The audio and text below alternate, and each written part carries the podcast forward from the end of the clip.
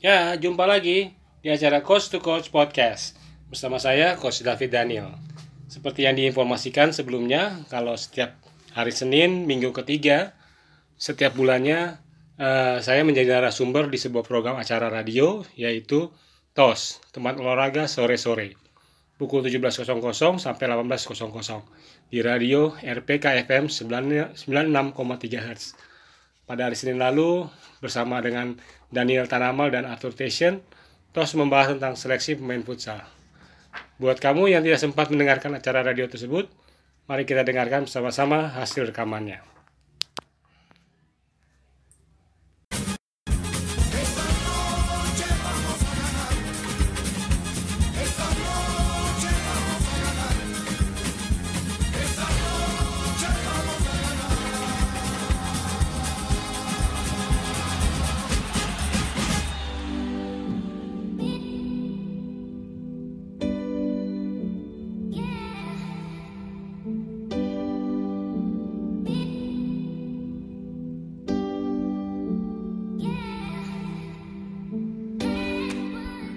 96.3 RPK FM Jakarta. Selamat sore sahabat RPK semuanya. Sahabat RPK, apa kabar? Uh, akhirnya saat-saat yang dinanti ya. Ih, semangat banget loh.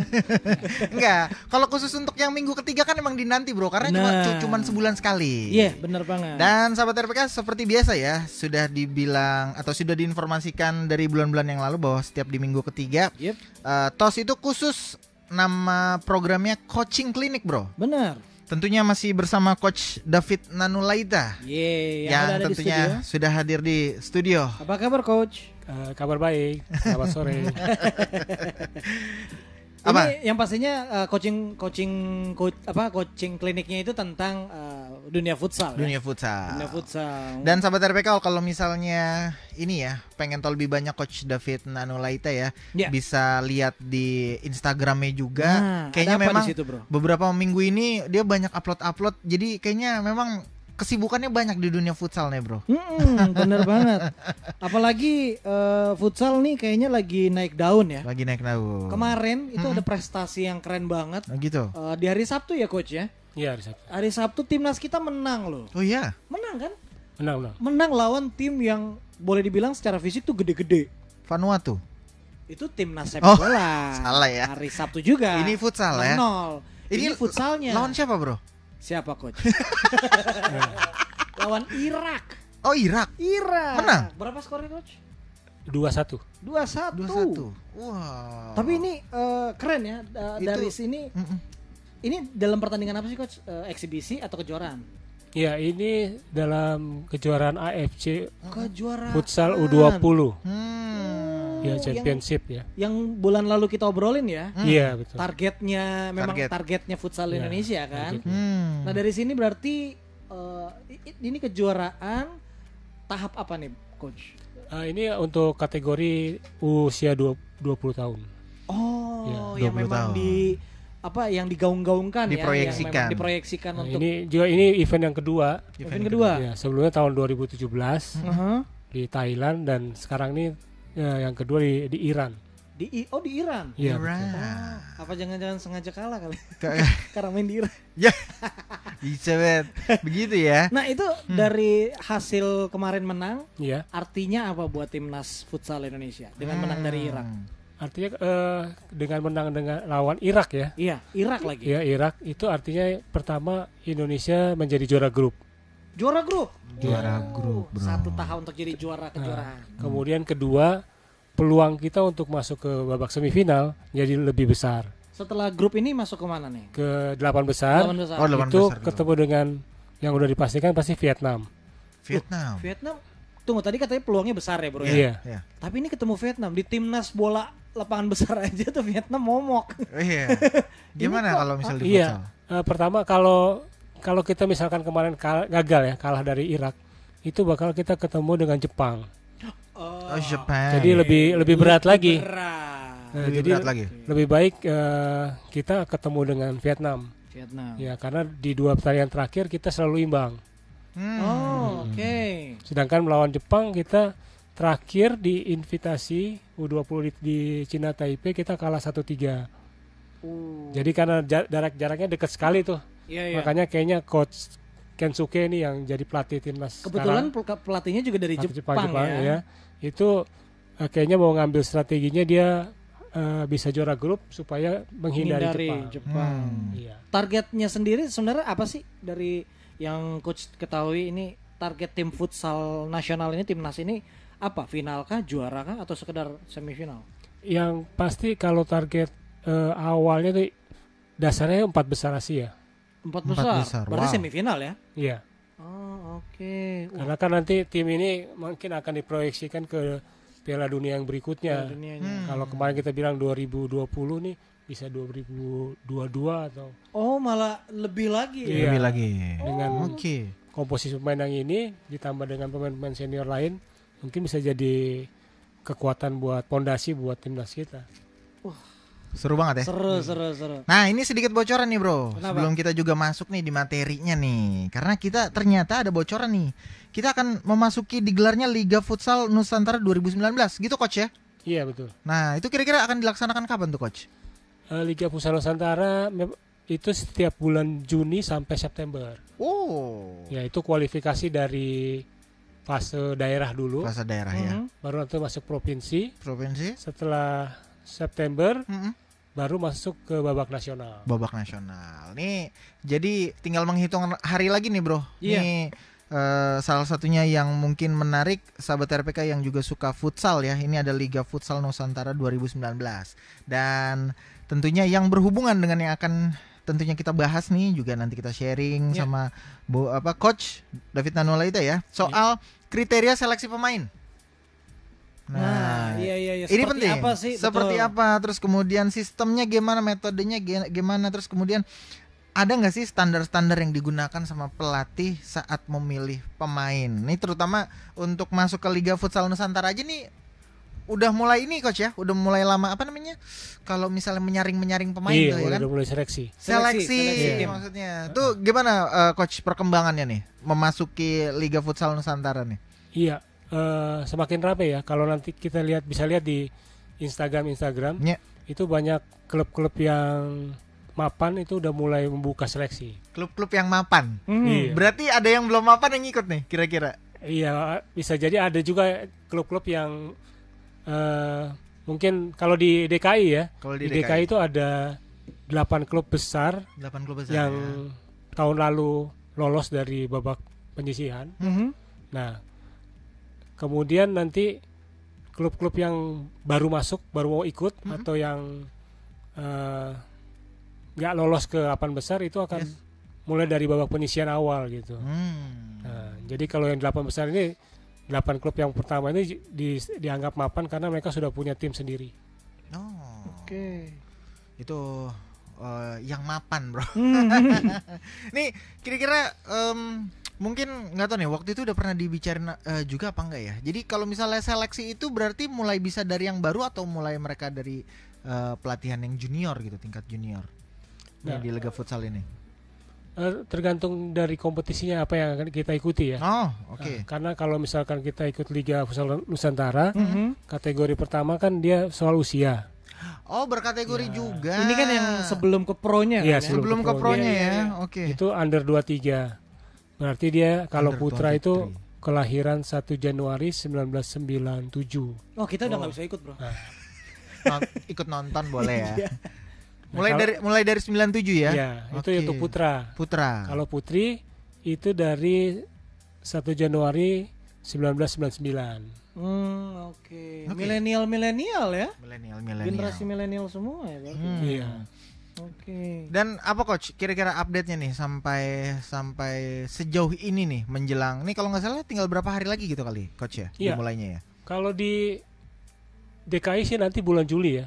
Juli. Juli. Oh bulan depan. Juli. Ya, tanggal 13 14 Juli itu kualifikasi Mm-mm, baru jadi nanti ada sekitar 16 tim yang mendaftar mm-mm. kemudian di eh, pertandingan dengan sistem dua kali main Mhm. main. kemudian dibikin dibikin apa poinnya urutan 1 sampai 9 Oh. lalu mereka nanti masuk ke babak berikutnya di tanggal 15 sampai 21 Ya.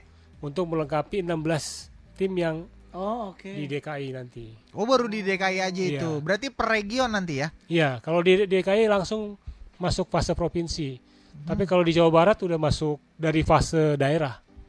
Jadi misalkan dari Sukabumi mereka udah bikin sendiri. Berarti lebih panjang ya? Iya, lebih Unik panjang. juga ya. Ini masa bertandingnya berapa lama, coach? Kalau fase daerah sama provinsi itu bisa seminggu ya. Seminggu. Iya, Dalam dibikin- seminggu berapa kali? Bikin grup bisa eh, biasanya 16 tim. Standarnya 16 tim. Jadi mereka akan main sekitar tiga kali di babak grup. Mhm. Kalau mereka lolos berarti tiga kali lagi main sampai babak sampai final. Hmm, oke. Pan- Dan itu nggak sampai setahun kan ya? Atau Iya. cuma berapa berapa bulan kan? Iya tadi jangka waktunya jadi Iya, iya, selesai iya, iya. sebelum September. sebelum September aja. Udah selesai. Uh, kayak yang lagi speed trial nih bro Apa? di MK. Cepet jadinya. Aduh, jadi ke situ ya.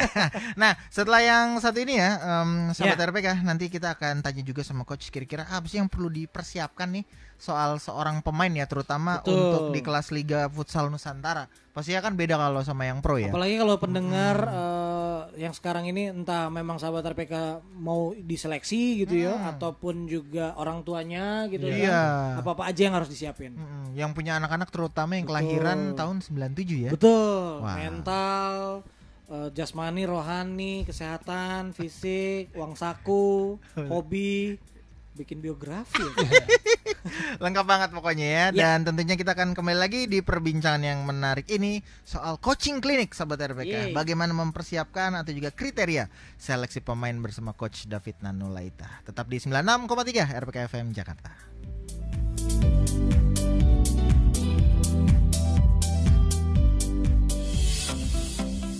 Sahabat RPK, ada sebuah kabar luar biasa untuk sahabat RPK. Ada sebuah teknologi yang dapat memberikan income tambahan lewat gadget Anda. Dengan teknologi autopilot terbaru yang fenomenal, sahabat RPK bisa mendapatkan income walaupun sedang libur sekalipun. Penasaran? Ayo cari tahu selengkapnya pada hari Selasa 18 Juni 2019 pukul 8 pagi waktu Indonesia Barat bersama PT 8 Pilar Santosa. Sekali lagi, Selasa 18 Juni 2019 pukul 8 pagi waktu Indonesia Barat. Siaran ini juga bisa disimak via audio streaming di www.radiopelitakasih.com dan live videonya di akun YouTube RPK FM.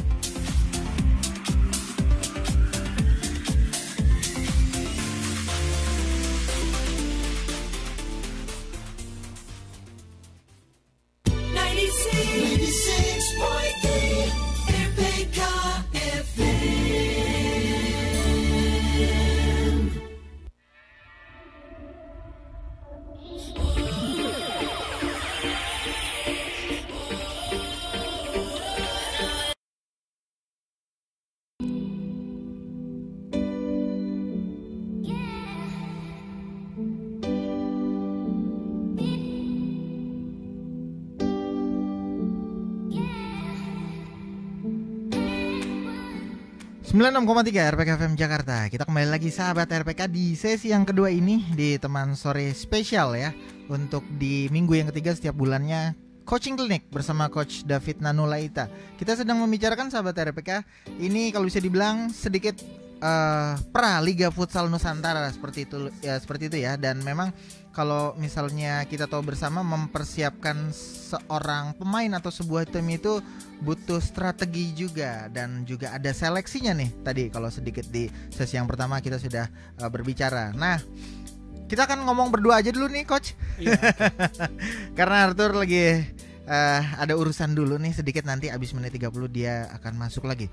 Nah, kira-kira nih coach yang perlu dipersiapkan nih ya. Mungkin mulai dari uh, pemainnya gitu, pelatihnya, mungkin juga sama pemilik klub kali uh, coach ya ber, ber apa ya namanya berkepentingan ya Iya. untuk lihat atau tahu yang namanya kualitas pemain tersebut selama seleksi seperti itu.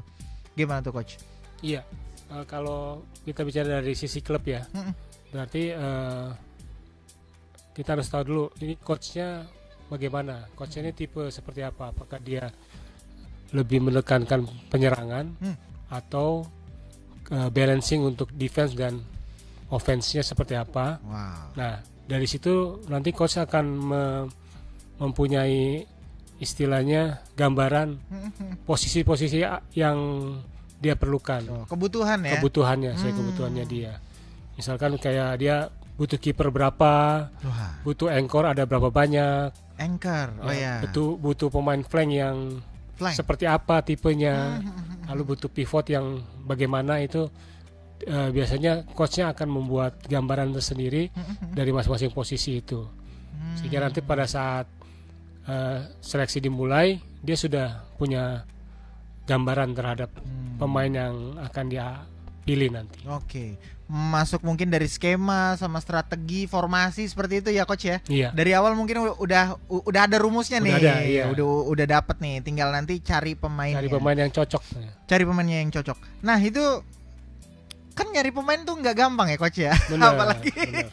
Eh, yang dibutuhkan gitu. Kadang ada tapi masih ada yang kurang gimana gitu ya. Betul. Ini gimana meng mengakomodirnya nih, mensiasati nih eh, coach misalnya ada oke, kalau misalnya nggak ada gitu. Atau bagaimana sih cara selama ini eh, teman-teman eh, coaching gitu ya Iya. eh, di futsal Mm-mm. yang menseleksi dalam kalau bisa dibilang apa ya kalau barang itu pengadaan barang jadi pengadaan pemain gitu ya Iya, pengadaan. bagaimana bisa mengadakan si pemain-pemain yang dibutuhkan oleh si pelatih ini nih coach ya kita bisa bikin sebuah sistem misalkan seleksi tertutup hmm. atau seleksi terbuka oh beda ini Iya, ya jadi ada seleksi misalkan tertutup. seleksi tertutup kita sudah punya rekan-rekan klub yang atau rekan-rekan coach yang lain yang mungkin jadi asisten kita nanti oh. untuk dan dia pasti mungkin punya teman-teman yang punya Iya. eh, klub-klub yang punya pemain yang Pemain. dia bisa bisa dia Hmm. kasih. Jadi misalkan head coach Ya. kasih gambaran nih saya butuh pemain yang seperti ini seperti ini seperti ini. Hmm. Lalu kemudian asisten coachnya akan cari.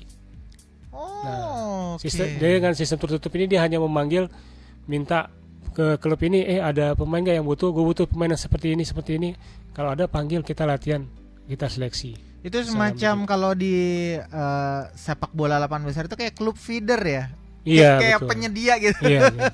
jadi sudah ada Udah ada ya. Ha-ha. Jadi tinggal tinggal ngeliat aja ya. Mungkin Iya. dari satu atau dua pemain yang kita butuhkan dia nyodorin lima pemain. bisa Tes nih lima orang seperti Iya. itu. Itu sampai eh, di misalnya di ibu kota udah ada seperti itu ya. Udah Coach? ada untuk klub yang mapan seperti itu mereka sudah punya Oh. istilahnya ya tadi jaringan ya. ya satelit-satelit gitu loh ya, Iya. yang bisa memberikan eh, SDM yang bagus buat Hmm. buat klub. Wah. Nah, ada ada juga yang sistem terbuka. Sistem terbuka? Nah, Hmm. kayak tadi saya barusan dari lapangan futsal di Kalimalang Oh. itu eh, ada satu klub yang sedang mem- membuka sistem seleksi terbuka. Seleksi terbuka. Itu yang datang bisa banyak. Ada tadi sekitar eh, hampir 200 orang. Wih, Iya. banyak banget. 200 orang tuh. banyak banget coach. Baru iya, tahu. banyak sekali. Nah, di situ mereka kemudian dibagi-bagi berdasarkan eh, posisi. Posisi. Jadi yang eh, kiper, anchor itu semua absen masing-masing. 200 200 orang. Hampir 200 orang. Ya ampun. Nah, nanti eh, sistem seleksi awalnya itu Iya. mereka akan dikasih waktu Hmm. bermain satu sama lain. Iya. Itu kira-kira 5 sampai 10 menit. Ah, Nanti oke. pelatih kepala akan melihat yang pemain yang ada di lapangan, kemudian dia akan memberikan centang atau apa kepada oh pemain ini cocok, pemain ini sesuai dengan profil saya, Mhm. pemain ini eh, eh, tidak cocok atau seperti itu. Dari situ dia bisa ngelihat. Itu kira-kira coach kalau misalnya seleksi itu kira-kira berapa lama sih coach efektifnya sama juga dilihat dari animo seperti yang ini ya sampai Iya. 200 orang itu kan berarti butuh waktu juga tuh coach. Ya memang biasanya kan eh, rata-rata tuh mereka kita masih belum punya home base ya. Belum punya home base. Jadi banyak kan sewa lapangan itu paling lama kan dua jam. Ya kan sewa lapangan dua jam. Jadi kayak seperti tadi tuh karena saking banyaknya jadi mereka harus punya eh, waktu yang cukup. Waktu yang Jadi tadi saya lihat eh, head coachnya lihat kalau misalnya ini pertandingan dua tim ini bermain bagus nih. Ya. Dia akan tapi dia belum bisa nentuin pemain yang eh, dipilih. Iya. Dia akan terusin main sampai 10 menit.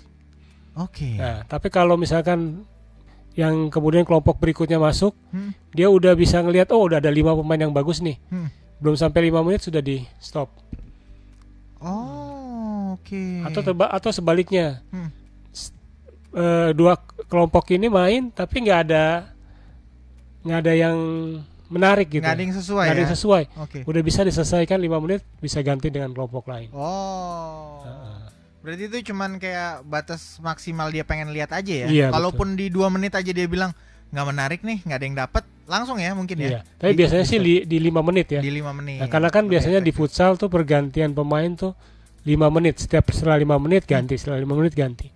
mungkin waktu dengan lima menit itu jadi standar minimal kali ya untuk bisa melihat seseorang ini punya kemampuan nggak dalam apa ya eh, jadi pemain yang diinginkan di Iya. eh, di permainan futsal itu ya. Iya. Oke. Heeh. Dan itu berarti tadi seleksinya sistemnya ada dua cara ya, Iya. dengan yang terbuka sama tertutup. Kalau yang sedikit coach, aku mau kejar di yang tadi tuh ya. Memang menarik sekali kalau kita punya jaringan gitu ya. Iya betul. Itu untuk klub yang sudah mapan aja ya. Iya. Kalau klub yang belum mapan mungkin seperti itu ya, terbuka ya.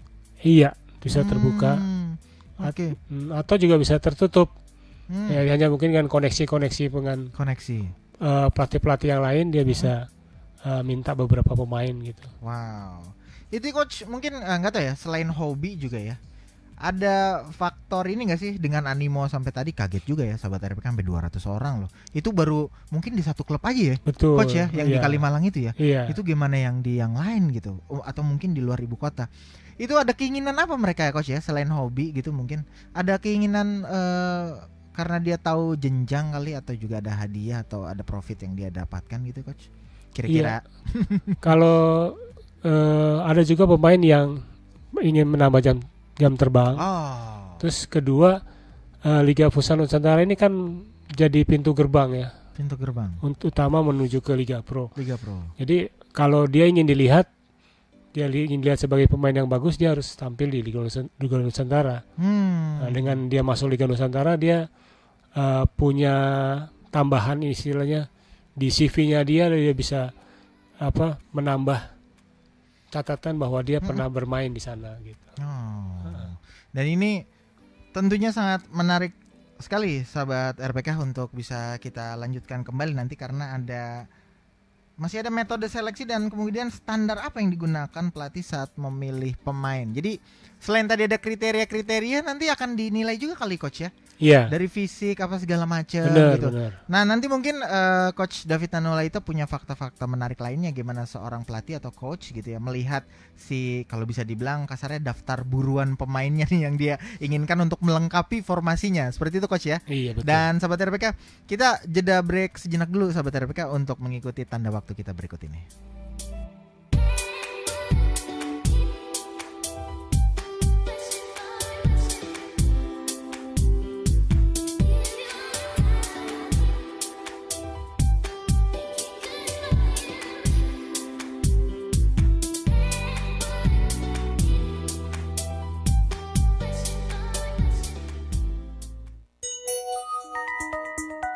Jam di studio kami menunjukkan pukul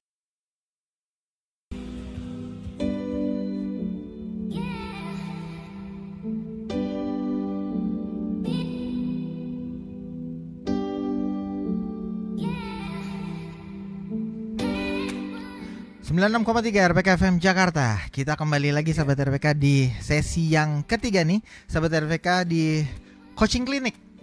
Iya benar. Coach tadi eh, walaupun nggak ikutan ngobrol Nah. tapi memonitor juga itu eh, seleksi 200-an orang anak ya. Iya. Lu denger juga ya? Denger lah. Eh, kebetulan tadi habis eh, Kalimalang dari Kalimalang tadi. Iya. Apa Kalimalang? Itu Anak Malang. infonya ke mana coach sebenarnya? Info adanya audie audisi lah ya kalau Hmm. boleh bilang seleksi itu ke mana sih bisa didapetin di mana? Iya, eh, itu biasanya dia kasih flyer ya, bisa kirim ke Instagram. Atau di lapangan-lapangan futsal kali ya disebar infonya atau Oh, enggak? enggak, biasanya di Instagram. Sekarang udah mulainya di Instagram. Oh mainnya di Instagram. Iya, di Instagramnya. Itu kali coach atau bro, eh, karena ini anak-anak ini kan mungkin ya berkomunitas kali Iya, gitu ya, betul. main futsal tiap hari. Jadi nyebarnya cepet Nyebar gitu bro. cepet. Jadi satu Iya iya iya. nyebar iya, ke sini iya. yang lain nanti kasih lagi, kasih lagi. Oh, dan ini biasanya jelang-jelang liga. Iya, jelang-jelang liga ini eh, marak kayak begini. Berarti kalau misalnya sahabat RPK baru denger info ini nih ya, Iya. ini akan diadakan lagi kira-kira kapan biar ada ancer-ancernya gitu di mereka siap-siap untuk cari informasinya bulan apa nih? Kalau ya kalau misalkan eh, mereka ingin ikut liga di Nusantara di DKI Hah? di bulan inilah. Masih ada berarti di Iya. bulan-bulan ini? Bulan ini. Oh, oke. Karena kan ya misalnya anak-anak gereja gitu ya. Iya. Gereja juga banyak tim futsalnya. Ini bisa di Bisa juga. bisa dikasih tahu walaupun misalnya gua ngomong gitu, eh Ah. ini ada ini. Iya, bisa betul. Itu harus ke mana? Eh, Instagramnya siapa yang harus dilihat? Eh, pertama gini, anak-anak yang mereka yang ingin ikut, Mhm. dia harus cari tahu dulu nih. Ya, eh, mungkin bisa googling ya, siapa aja sih Oke. peserta peserta dari Liga Futsal Nusantara tahun lalu 2015 dan kan nanti kan terbagi ada 8 klub yang masih bertahan dan 8 klub yang eh, turun lagi untuk bawa- untuk bawa penyisian lagi. Nah di situ bisa lihat. Nah kira-kira nih siapa aja. Misalkan Hmm. eh, kalau seperti saya saya ada lagi bikin seleksi juga nih. Mhm. Waktu itu bikin flyer, kemudian yang ingin ikut bisa eh, masukin datanya di form di Google Form. Oh, oke. Eh, nanti dia di situ bisa bisa isi eh, namanya, posisi yang diinginkan, yang kayak tadi ya. iya, Oke. kaki kaki terkuat yang mana, Aha, aha. pengalamannya apa gitu. Nah, seleksi yang kemarin itu per klub atau gabungan? Yang tadi, Heeh. Yang Tadi- di Kalimalang ya tadi ya. itu Kalimalang satu, ya? itu, itu baru satu klub. Itu baru oh i- 200 oh oke. Jadi 200 anak untuk satu klub. Iya betul. Wow. Banyak ya, Banyak. 200 orang. Berarti peminatnya memang ya, banyak ya. Futsal ini masih masih besar antusiasnya, Bro. Dan itu baru satu klub loh bro. Ya, baru Iya. satu klub. Bahkan ya kan karena kateri- eh, kategorinya 1997 Hmm. yang datang juga bahkan banyak yang di bawah tahun Masih itu. mencoba Iya, peruntungan lah ya. Benar. Oke. Penasaran bro. Bener-bener. Iya. eh, kalau di dunia dun- dunia sepak bola profesional kan pakai scouting tuh ya. Iya. Scouting Iya, talent dilihat. Sama lah kalau nggak salah kayaknya begini Iya, sama juga ya. Itu langsung Ada ditawarin ya. kontrak atau bagaimana? Kan kalau Liga Futsal Nusantara kan amatir ya. Jadi Ah, nggak ada nggak nggak ada kontrak yang Ah, oke. ya bisa juga dengan kalau tadi di klub-klub yang mapan tadi bisa dengan talent scouting. Dia bisa datang ke turnamen-turnamen futsal yang ada. apa aja ya. apa aja yang ada dia bisa lihat oh ini ada yang bagus ada yang cocok nih ya bisa dikontak langsung anaknya di lapangan Iya, iya. kasih nomor eh, apa namanya bisa bisa informasikan nanti kalau ada seleksi bisa dihubungin gitu Hmm. Seperti itu. Oh, oke. Heeh. Iya, iya, iya, iya. Kenapa tur? Masih berhasrat untuk main futsal? Eh, enggak, kalau kayaknya ini banget sampai gue justru pingin jadi scoutingnya. oh, iya. Iya, tapi nggak gampang ya. Jadi seorang Iyalah. scout aja tuh nggak gampang ya, Iya. karena harus paham klub itu maunya apa. bener ya mungkin Tunggu, sorry, klub atau coach? Coach lebih tepatnya coach Coachnya. Hmm. mesti diskusi dulu Bener. coachnya pengen apa pengen yang seperti pemain yang seperti apa yang diinginkan nanti yang si talent scouternya tinggal eh, keliling-keliling untuk lihat Ini yang jadi problem kayaknya juga, bro. Kenapa? Di dunia sepak bola ataupun Hmm. dunia futsal. Kenapa Iya. bro? Antara mau pemain, pelatih atau mau klub. Oh. Mungkin ya timnas kita ataupun klub kita nggak sejalan, nggak nggak Iya. mulus karena itu bentrok kepentingan. Itu eh, sih? ininya gimana coach? Apa eh, agak-agak mirip nggak sih sama yang di Dunia sepak sepak bola gitu? Tentang si klub tuh bisa intervensi lebih banyak Iya. sama pelatih. Nih pelatih misalnya kalau misalnya di sepak bola kan maunya empat empat dua, tapi si siapa namanya klub misalnya empat tiga tiga misalnya kayak gitu. deh. Don Ancelotti waktu itu maunya 4-3-2-1 eh 1-2. Tapi Berlusconi maunya 4-4-2. Iya. Enggak kalau di dunia futsal ada juga nggak sih coach kayak begitu kira-kira gitu. Eh, kalau di dunia futsal eh, kalau soal strategi tadi mungkin Iya. nggak nggak terlalu pengaruh ya Nggak terlalu pengaruh. Oh. karena kan cuma empat pemain satu Iya, kiper iya, iya, iya. Iya. Kan rolling mereka Iya, ya. dan ya kebanyakan sih mungkin kalau intervensi dari pihak klub yaitu pertama dia menginginkan pemain bintang misalkan Oh. Yang harus dimasukkan Oke. Mungkin buat kepentingan brand juga bro branding, Ya, bisa buat juga. menarik penonton Cari juga. aja yang Nyari. itu, Cari yang ojol.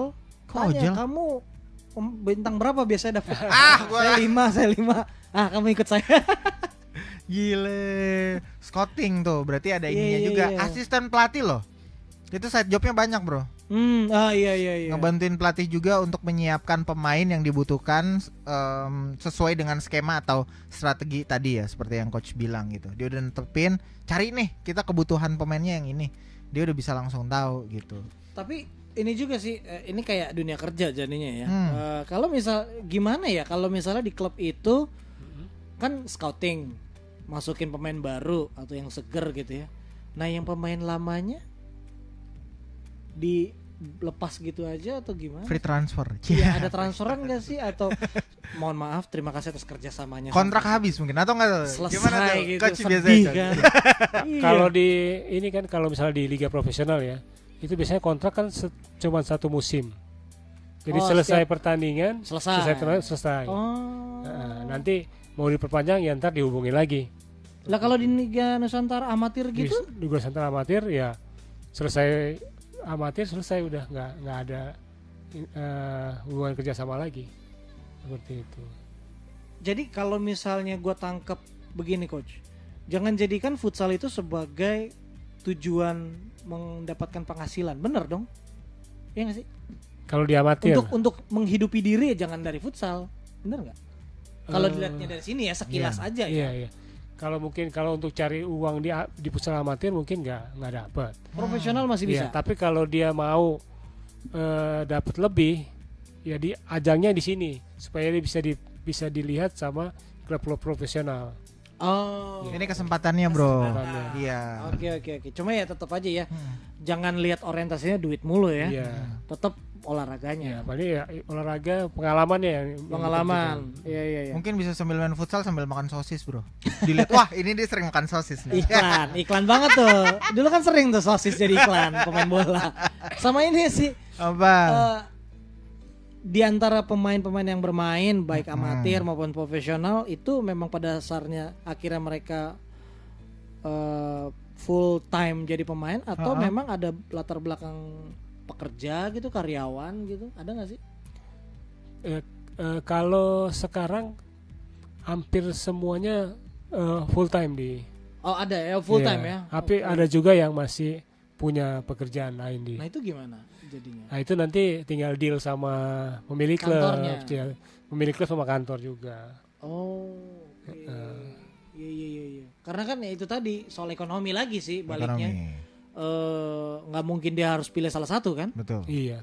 Kalau sekarang kan masih ada celah ya artinya tuh kompetisi tuh hanya Sabtu Minggu.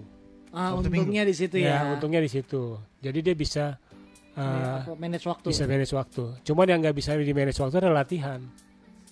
oh iya. jadwal latihan biasanya Jadwal biasanya latihannya ada yang eh, malam atau ada yang pagi, ada ada yang sore. nah itu yang repotnya pagi sih biasanya iya gimana oh, oke balik lagi maintain waktu Maintain waktu. oke Kita break dulu ya. break dulu Dan sobat RPK ya, menarik banget, seru banget nih. yes Padahal baru ngomongin soal seleksi ya dan penyaringan dan tadi satu fakta yang wah kembali nih ya. Saya ulangi bahwa baru di satu klub aja itu di daerah dekat-dekat sini ya itu 200 orang. gimana Coba bayangin sejakarta, nggak usah Jakarta bro seregional di luar juga. Papua loh Wah. gimana tuh yang dari gunung-gunung turun semua tuh. waduh, haleluya ya. Ini waduh.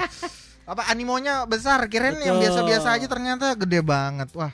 Oke, kita akan ngobrolin lagi lebih Yes. menarik lagi tentunya nanti di sesi yang terakhir ya. Jangan ke mana-mana sobat RPK ya, tetap di teman sore.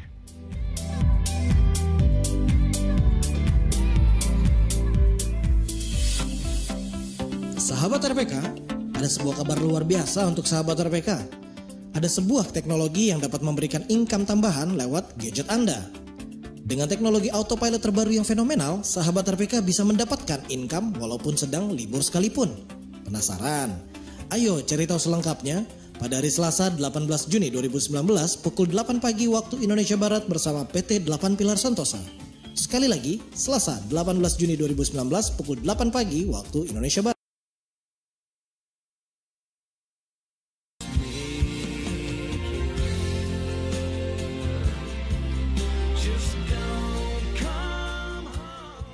96,3 RPK FM Jakarta. Nih lagunya sedih banget, Bro. Nih lagu ini, Bro, mengingatkan tim underdog zaman-zaman dulu pasukan Tartar Army nih, Bro. Skotlandia. Jangan langsung kalah ya. Jangan langsung pulang ya.